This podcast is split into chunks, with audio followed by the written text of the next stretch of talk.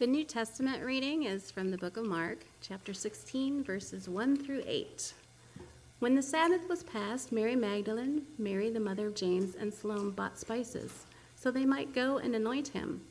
And very early on the first day of the week, when the sun had risen, they went to the tomb, and they were saying to one another, Who will roll away the stone for us from the entrance of the tomb? And looking up, they saw that the stone had been rolled back. It was very large. And entering the tomb, they saw a young man sitting on the right side, dressed in a white robe, and they were alarmed. And he said to them, Do not be alarmed. You seek Jesus of Nazareth, who was crucified. He has risen. He is not here. See the place where they laid him. But go tell his disciples and Peter that he is going before you to Galilee. There you will see him, just as he told you. And they went out and fled from the tomb for trembling and astonishment had seized them. And they said nothing more to anyone, for they were afraid. This is the word of the Lord.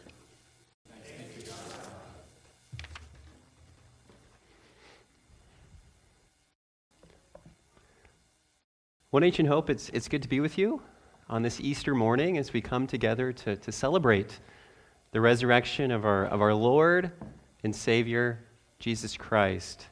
And so, before we turn to this text that proclaims to us this gospel hope of resurrection life, let us come before the Lord in prayer. God our Father, we thank you for your word. We thank you for the promise that it proclaims. And Father, we ask that your, your Spirit would be among us as we, as we di- dig into this text, Lord, that it would cause us to understand and to know Lord, this text more fully, to love it more deeply, and, and Lord, to cling to it more fiercely. This promise of life that you have given to us in your Son, Jesus Christ. And it's in his name that we pray. Amen. Well, looking at this passage, uh, New Testament scholar N.T. Wright, he, he points out something interesting. He says that when the three women, when they come to the tomb, they suppose that their main problem is how will this stone that's blocking the tomb, how will this stone be moved away? In fact, if you look at the text, the only dialogue we, we find between the three women is who will roll away the stone for us from the entrance of the tomb? And they brought with them expensive sets of spices to come and to anoint the dead body, to finish this burial process, and, and to see off the body of this figure that they followed for these past years. Here lies a, a good man that fell victim to a corrupt system. Another tragic hero, they think, who died for what he believed in. And in fact, the Greek word for tomb is very similar. It comes from the word for remembering. And in fact, the Greek word for tomb might be literally translated as token of remembrance.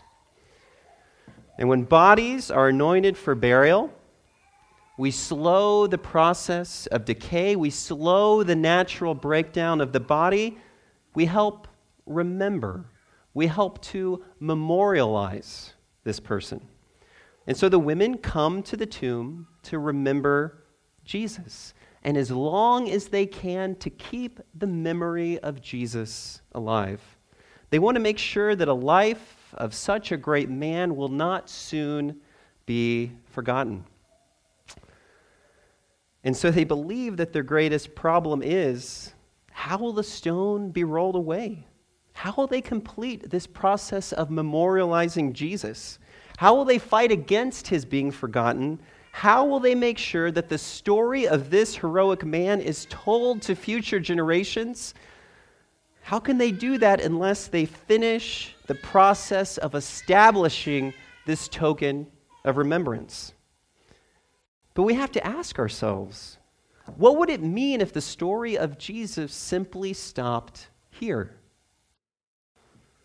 We find a man who loved God and neighbor in unflinching, uncompromising, and surprising ways, who stood up against injustice, who never ceased to heal and to help the hungry and the poor, who knew the scriptures better than those who were publicly recognized as the teachers of scripture. And what happened to him? Well, he was killed. All of his closest followers deserted him, and his dear friend Peter denied him three times, denied that he even knew him at the hour of his death.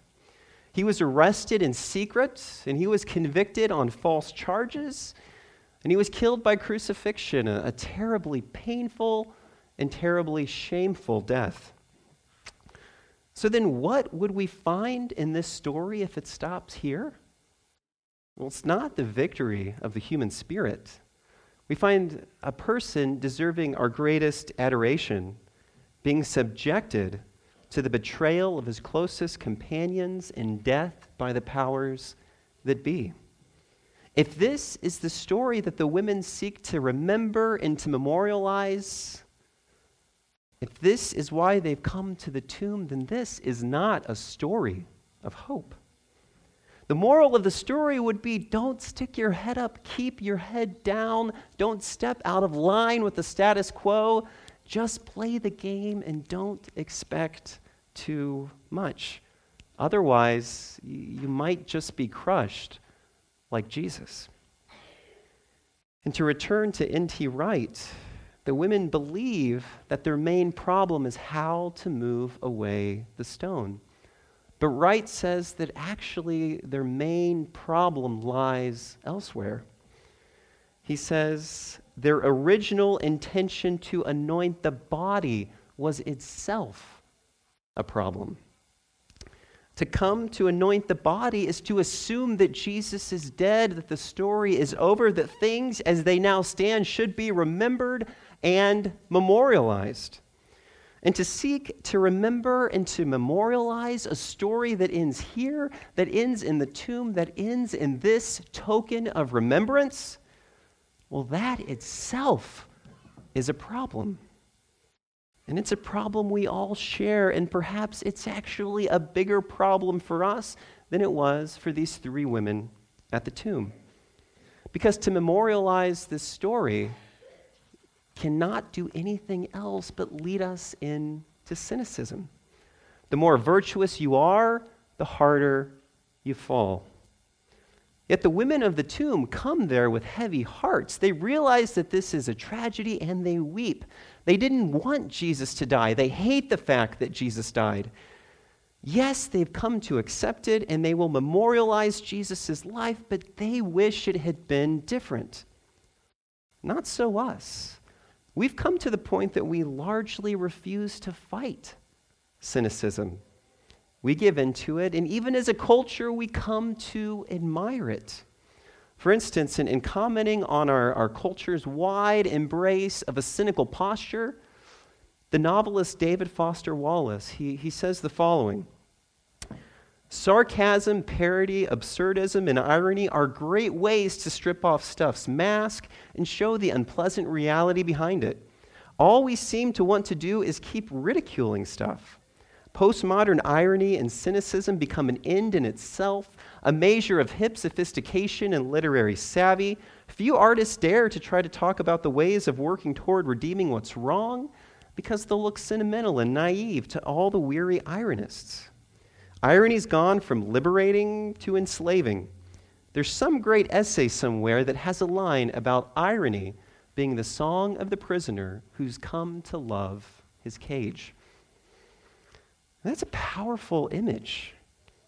Irony, sarcasm, cynicism as the song of prisoners who've come to love their cage. And to be sure, we have many reasons to be cynical. I mean, just to name a few, we have t- social tensions that have reached a fever pitch. We have the difficulties of living in a COVID pandemic. We have extreme political polarization. We have inflation, economic insecurity, economic uncertainty. Uh, we have an epidemic of loneliness, and we have the Russian invasion of Ukraine. Again, just to name a few. And so it makes us ask is, is life simply trying to make the best of a few horrible decades before death snuffs us out of existence, of meaning, of significance, of remembrance? Well, if so, then cynicism makes complete sense. It teaches us not to want too much. Cynicism is that song that makes us feel comfortable in a world that we think stands against our deepest hopes and deepest longings. It teaches us to say, if you actually think that things could be different, well, that's only going to disappoint. Cynicism teaches us that the smaller our desires, the better off we'll be. Think about it. If we're trapped in a prison cell, hoping for more, hoping for better, hoping for li- uh, liberation, well, that's only going to make each day in the cell even harder. Hope, we think, can only break our hearts. And so we too assume that our main problem is, is how to move the stone away. How best to remember and to memorialize the bad things that happen so that others will learn to keep their heads down and not expect too much. But is that true? Is it true that, that hope can only break our hearts? Is it true that we're stuck between a hard place with cynicism on one side and heartbreak on the other? Zena Hitz, in, in her new book, Lost in Thought, she, she tells the story of, of the Russian dissident Irina Ratushinskaya, who made poetry a, a means of resistance in her 1980s Soviet prison cell. And on things like bars of soap and, and cigarette paper, she, she scratched her poetry and she shared it with her fellow prisoners. These were words that pushed against the love of the cage, that pushed against any love, any cynical acceptance of the way that things were. And as Hitz writes of the poet, her discomfiting enthusiasm shines through in her writing about her prison experiences enthusiasm for defiance of her captors, for forming a community with other prisoners, and for preserving her dignity and that of her companions against deprivation and insult. And I'm sure her, her poetry is hard words to hear. The more you believe those words, the more you refuse to come to terms with being a prisoner. The more you believe those words, the less comfortable you are with your circumstances. The more you believed those words, the more you were confronted by the possibility that things could be different. Her words were not the love song of the prisoner who has come to love the cage, but the song of the prisoner who has refused to accept the cage. Yet when we confront words like this, or, or better put, when words like this confront us, we have a choice, and it's easier to reject them it's easier to give way to cynicism. I, I came across one recent article, and it, it said the following Cynicism seduces us because it's easy. It doesn't actually feel good, but it feels comfortable because it doesn't ask anything from us. Hardened cynics sometimes see themselves as the intellectually honest among us, having real insight into people and problems. But it's simply not true.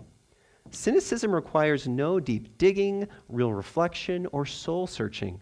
It's the easiest thing in the world to call the world a dumpster fire, toss up our hands, and say, Welp, everything and everyone sucks. So what's the point? And we might think these words, these cynical words, are hard words. Yes, they're heavy words. Yes, they burden us, but they are easy words. If everything and everyone is terrible and the whole world is just one big dumpster fire, well, then there's no point to try to make anything different, let alone better. Again, cynicism doesn't feel good, only comfortable. It removes our responsibility and it pushes us to merely accept things the way they are. In the poetry of Ratushinskaya, her words were not comfortable words. Her poetry called her companions to resist resigning to their imprisonment. They were words of hope, but, but a word of hope is not an easy word. Yes, it's a good word, but it's a word that calls us to action, to do something, to not just accept the circumstances we find ourselves in. A word of hope is a great word. It's a word for which we long, but it's not an easy word. And this is what we find at the tomb of Jesus. When the women come to the tomb, they find that the stone has already been moved away. And so they enter and they find a young man sitting there who, who's probably an angel. Jesus is nowhere to be seen. They're frightened. This is not what they expected to happen. And so the young man says to them, Do not be alarmed. You seek Jesus of Nazareth who was crucified. He is risen. He's not here. See the place where they laid him. This is a word of hope. This is a word that cuts against the world being one big dumpster fire. Yes, Jesus was killed. Yes, Jesus was laid in the tomb, but he's no longer here. He has risen. And we shouldn't fall victim to, to a kind of chronological snobbery here. Just like us, people 2,000 years ago did not expect dead bodies to rise again. But if Jesus is risen, if this has actually happened, then death does not have the last word. And this is a new kind of hope. And in fact, this is so great a hope that we dare not speak it. There's a scene in Ezekiel 37. We, we, we heard it read at the beginning um, of the service. Ezekiel finds himself in a valley of dry bones. Death surrounds Ezekiel here. He looks at the bones and he sees what he will become. He sees what the women at the tomb expect Jesus to become he sees what all of us will one day become. And perhaps you've had the sobering experience of, of walking through a graveyard and, and being struck by the realization that one day this will be you. If not, I'd, I'd encourage you to take a walk through, through Oakland Cemetery this spring. And this is a bit of what Ezekiel is experiencing here. Ezekiel faces the still silence of death. He looks at the bones and he sees himself. He sees every reason to be cynical. It doesn't matter, it seems, how these persons lived. All of them are now dry, lifeless bones. They're forgotten. No token of remembrance. No tomb will ever be erected so that we can remember who these people were. But God breaks the still silence of death and he asks Ezekiel a question Can these bones live? And this is a question that presents a hope that's beyond the walls of the world. It's a question that makes us wonder whether or not the caged imprisonment of human life under death is something to be merely accepted. However, this is a hope too great for any mere human to utter. Ezekiel doesn't actually answer the question. He doesn't dare speak a hope so great. Ezekiel actually puts the question back to God. This is a hope that only God can speak. And so Ezekiel says, O oh Lord God, you know. Only God knows the hope that God offers to us. Only God can speak a word so great, and God does. He brings these bones back to life with breath and flesh and skin and sinew. Yes, Ezekiel, these bones can live. However, when God asks Ezekiel the question, he does not actually address the prophet by the name Ezekiel. He asks, Son of man, Son of man, can these bones live? And God is certainly addressing Ezekiel here, and, and the term appears to be used uh, to speak of the humanity of Ezekiel. literally, in the Hebrew, what we find here is son of Adam. And perhaps this reminds us of the use of son of Adam or, or daughter of Eve in the, the Chronicles of, of Narnia. And it, it's a way that Lewis will use to refer to humans in that story. And Ezekiel is a human, he's the descendant of, of Adam and Eve. But this term comes to take on a more specific use in Scripture. For instance, we find Son of Man being used as a very specific title for a very specific figure in Daniel chapter 7. As one commentator writes of this usage of Son of Man, The kingdom of God is brought in by the mediation of a heavenly Son of Man, a human figure who restores dominion to the people of God. The Son of Man is the one who brings about God's plans and God's purposes. And if God plans and purposes to make these bones live, well, it's the Son of Man who's going to have to bring it about. And so we have to ask who is the Son of Man? Well, in the Gospels, Jesus himself identifies himself as the Son of Man. And he does so, he speaks of the Son of Man as, as both a, a figure who experiences both lowliness and greatness. For instance, in Mark 10:45, Jesus says, "The Son of Man came to be uh, sorry, the Son of Man came not to be served, but to serve, and to give his life as a ransom for many." Jesus will give his life and Jesus will die, and, and he will do so for the sake of others as a kind of, of ransom. But we also see Jesus speaking of the Son of Man as a title of greatness. For example, as uh, examples, he's examined by the council, the council who will put him to death. In Mark 14, he says the following. We find the following exchange. The high priest asked Jesus, Are you the Christ, the Son of the Blessed? And Jesus said, I am. And you will see the Son of Man seated at the right hand of power and coming with the clouds of heaven. And the high priest tore his garments and said, What further witnesses do we need? You have heard his blasphemy.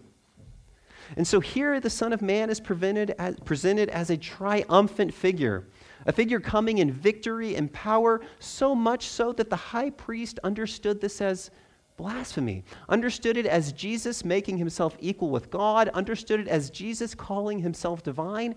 And in this, the high priest is exactly right.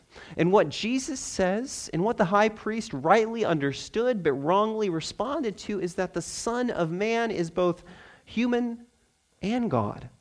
Which brings us back to Ezekiel's question, the question he dared not answer Son of Man, can these bones live? And again, only God dare answer this question. Only God knows the plans He has for us. Only God can speak such hope. Yet the true Son of Man is God in Jesus Christ. Jesus Christ is God the Son become human, and He can answer this question.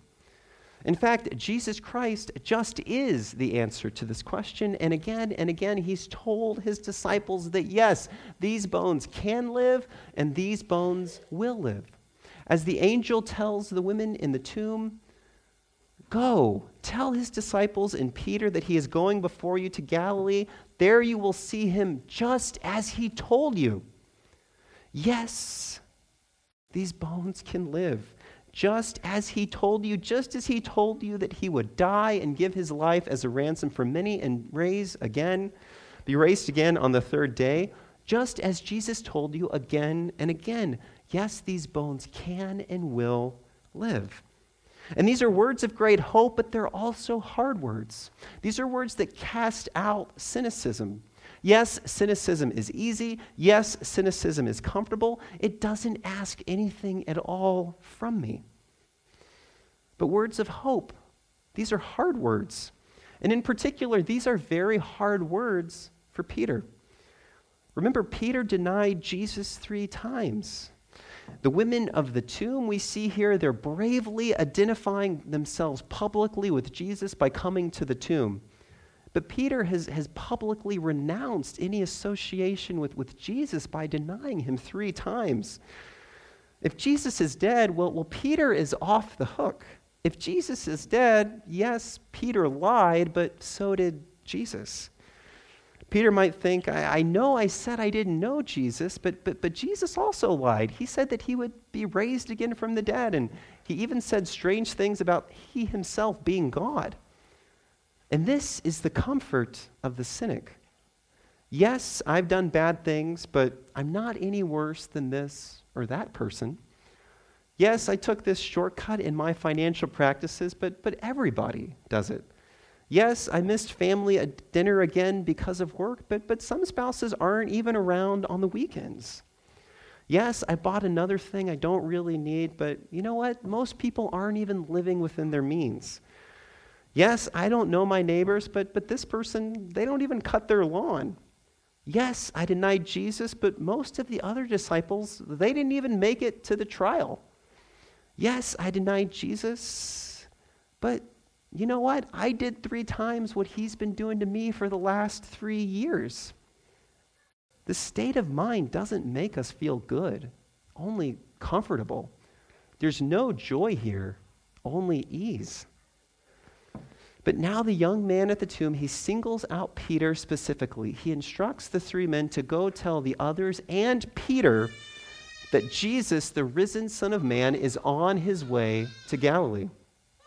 Yes, these are words of great hope, but they're also hard words. This means that Peter will have to reckon with his past, with his three denials. He'll have to confess what he's done wrong. He'll have to confess that Peter's own deepest reason for cynicism is his own heart. And he'll have to acknowledge, acknowledge his own cowardice in the face of, of the women's bravery.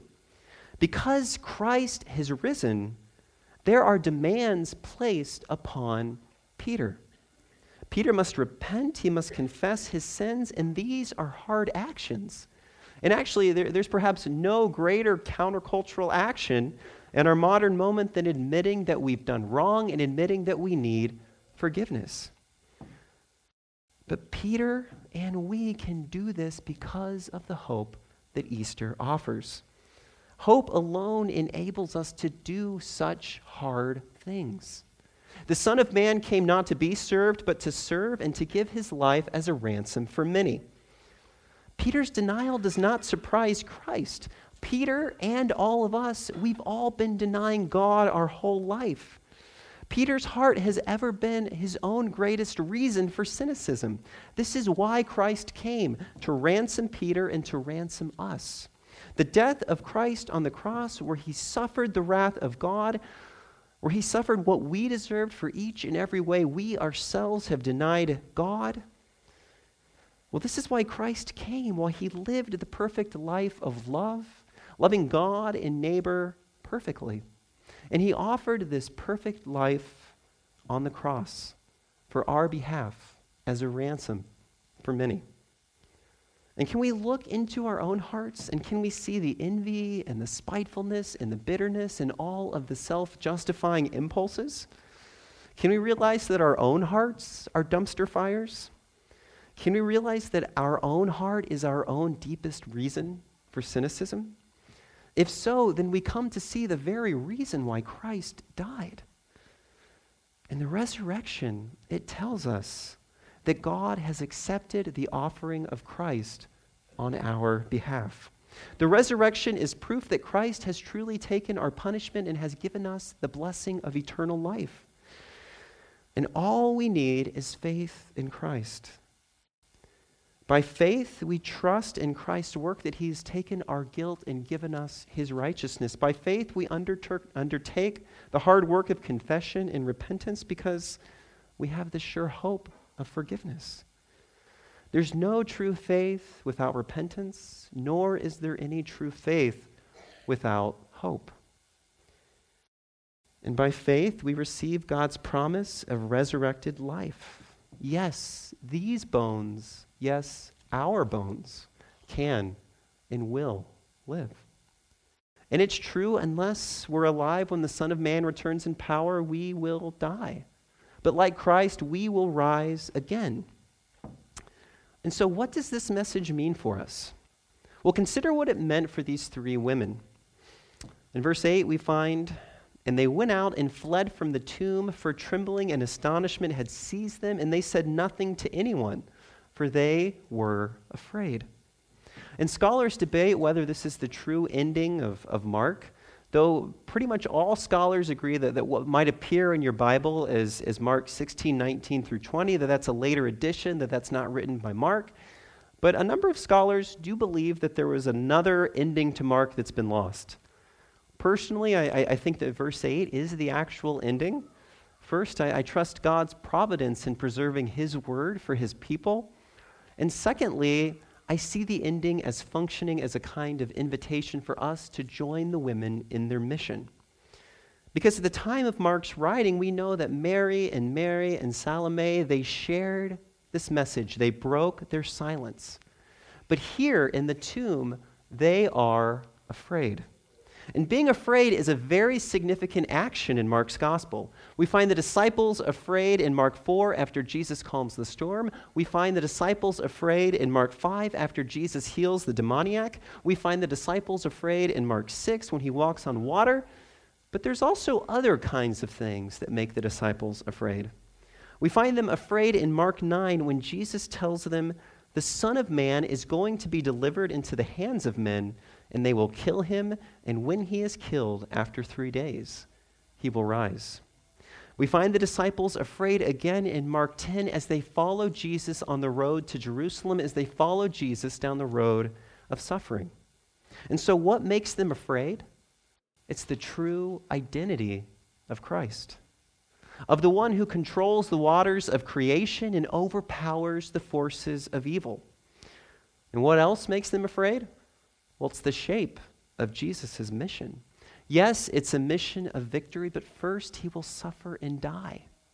What makes them afraid? Well, it's that the God of the universe will lay down his life, and that means they too will be called to lay down their life. Why are they afraid?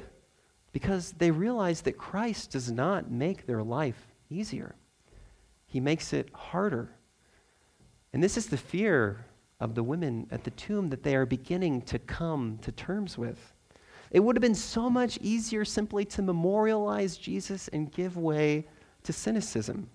But the hope of the resurrection means that we too are called to live like Jesus, to love God and neighbor in such an uncompromising way that we will often find ourselves at odds with our culture, with the status quo, with our own view of what our comfortable life should be. And so the full implications of this Easter hope should make us afraid. If we've never felt that sting of fear, we should ask whether we've truly counted the cost. If this hope is true, we will find ourselves sharing a message that at times our culture, that at times our own hearts would rather not hear. It's a message that breaks the prisoner's love for the cage and rescues us from the comfort of cynicism. And these women, they chose the hard and joyful path. They rejected the easy descent into cynicism. And how is it that we know? Well, Tim Keller makes the point that the Christians actually lost the tomb. We have no idea where Jesus is buried. And that's because he didn't need to be memorialized. Christ is alive. He's reigning at the right hand of God the Father. He's present to us in the power of the Holy Spirit. Christ is risen, and so he doesn't need to be war- remembered. He needs to be worshiped here and now. And so the women proclaim a living Savior rather than the memory of a tragic hero. And so, what is the Easter message like? Well, it's both hard and hopeful. It's like a, a great blast from a war horn. There's a scene in, in Tolkien's Lord of the Rings where, where a great battle is going badly. The people of, of Gondor are, are falling, uh, falling to the evil forces of, of Sauron. Orcs beat down on the city and its people, but just then, when all seems lost, there's a great horn that blows. The riders of Rohan have answered Gondor's call of distress. Mounted on horses, they charge through the battlefield. Suddenly, the tide of the battle shifts. Suddenly, everything has changed. And upon hearing this horn, Tolkien writes the following about Pippin, one of the hobbits who has given himself to the defense of Gondor. Pippin rose to his feet as if a great weight had been lifted from him. And he stood listening to the horns, and it seemed to him that they would break his heart with joy. And never in after years could he hear a horn blow in the distance without tears starting in his eyes. It would have been the easiest thing in the world to simply lay down and die. But a horn is a message of hope, and it calls Pippin to rise and to carry on the good fight. Yes, fighting on is the harder path. But what else can hope call us to? Hope is a hard word, but there's no better word that we can hear. There's no other sound that Pippin would rather hear. And this is what Easter is. Easter is a great horn blast to a weary world, a world in which death and cynicism seem to have the upper hand. Yes, it would be the easiest thing in the world to give in to both, but with Easter, the tide of the battle has shifted.